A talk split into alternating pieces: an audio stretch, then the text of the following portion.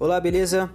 Eu quero compartilhar com você aqui agora um versículo muito poderoso. Eu estava meditando no meu devocional e falou profundamente no meu coração. Eu tenho certeza também que abençoará muito a sua vida. É um texto que nem precisa de explicação. Eu já vou ler ele, eu tenho certeza que Deus falará profundamente ao teu coração.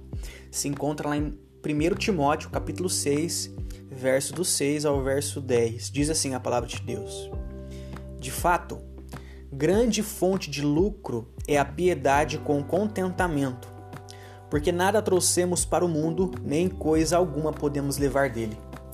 Tendo sustento e com que nos vestir, estejamos contentes. Mas os que querem ficar ricos caem em tentação, em armadilhas e em muitos desejos insensatos e perigosos que nos levam a afundar na própria ruína e na perdição. Versículo 10 porque o amor ao dinheiro é raiz de todos os males, e alguns, nessa cobiça, se desviaram da fé e atormentaram a si mesmo com muitas dores. Eu só quero ler mais uma vez o versículo de número 8.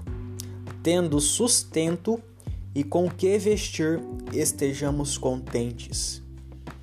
Tendo sustento e com que se vestir, estejamos contentes. Lá em Mateus capítulo 6, versículo 33, o Senhor nos adverte a buscar o teu reino, a tua justiça acima de qualquer coisa. E logo em seguida fala que as demais coisas nos serão acrescentadas. Estou nessa semana fazendo meu devocional baseado na palavra, na palavra gratidão.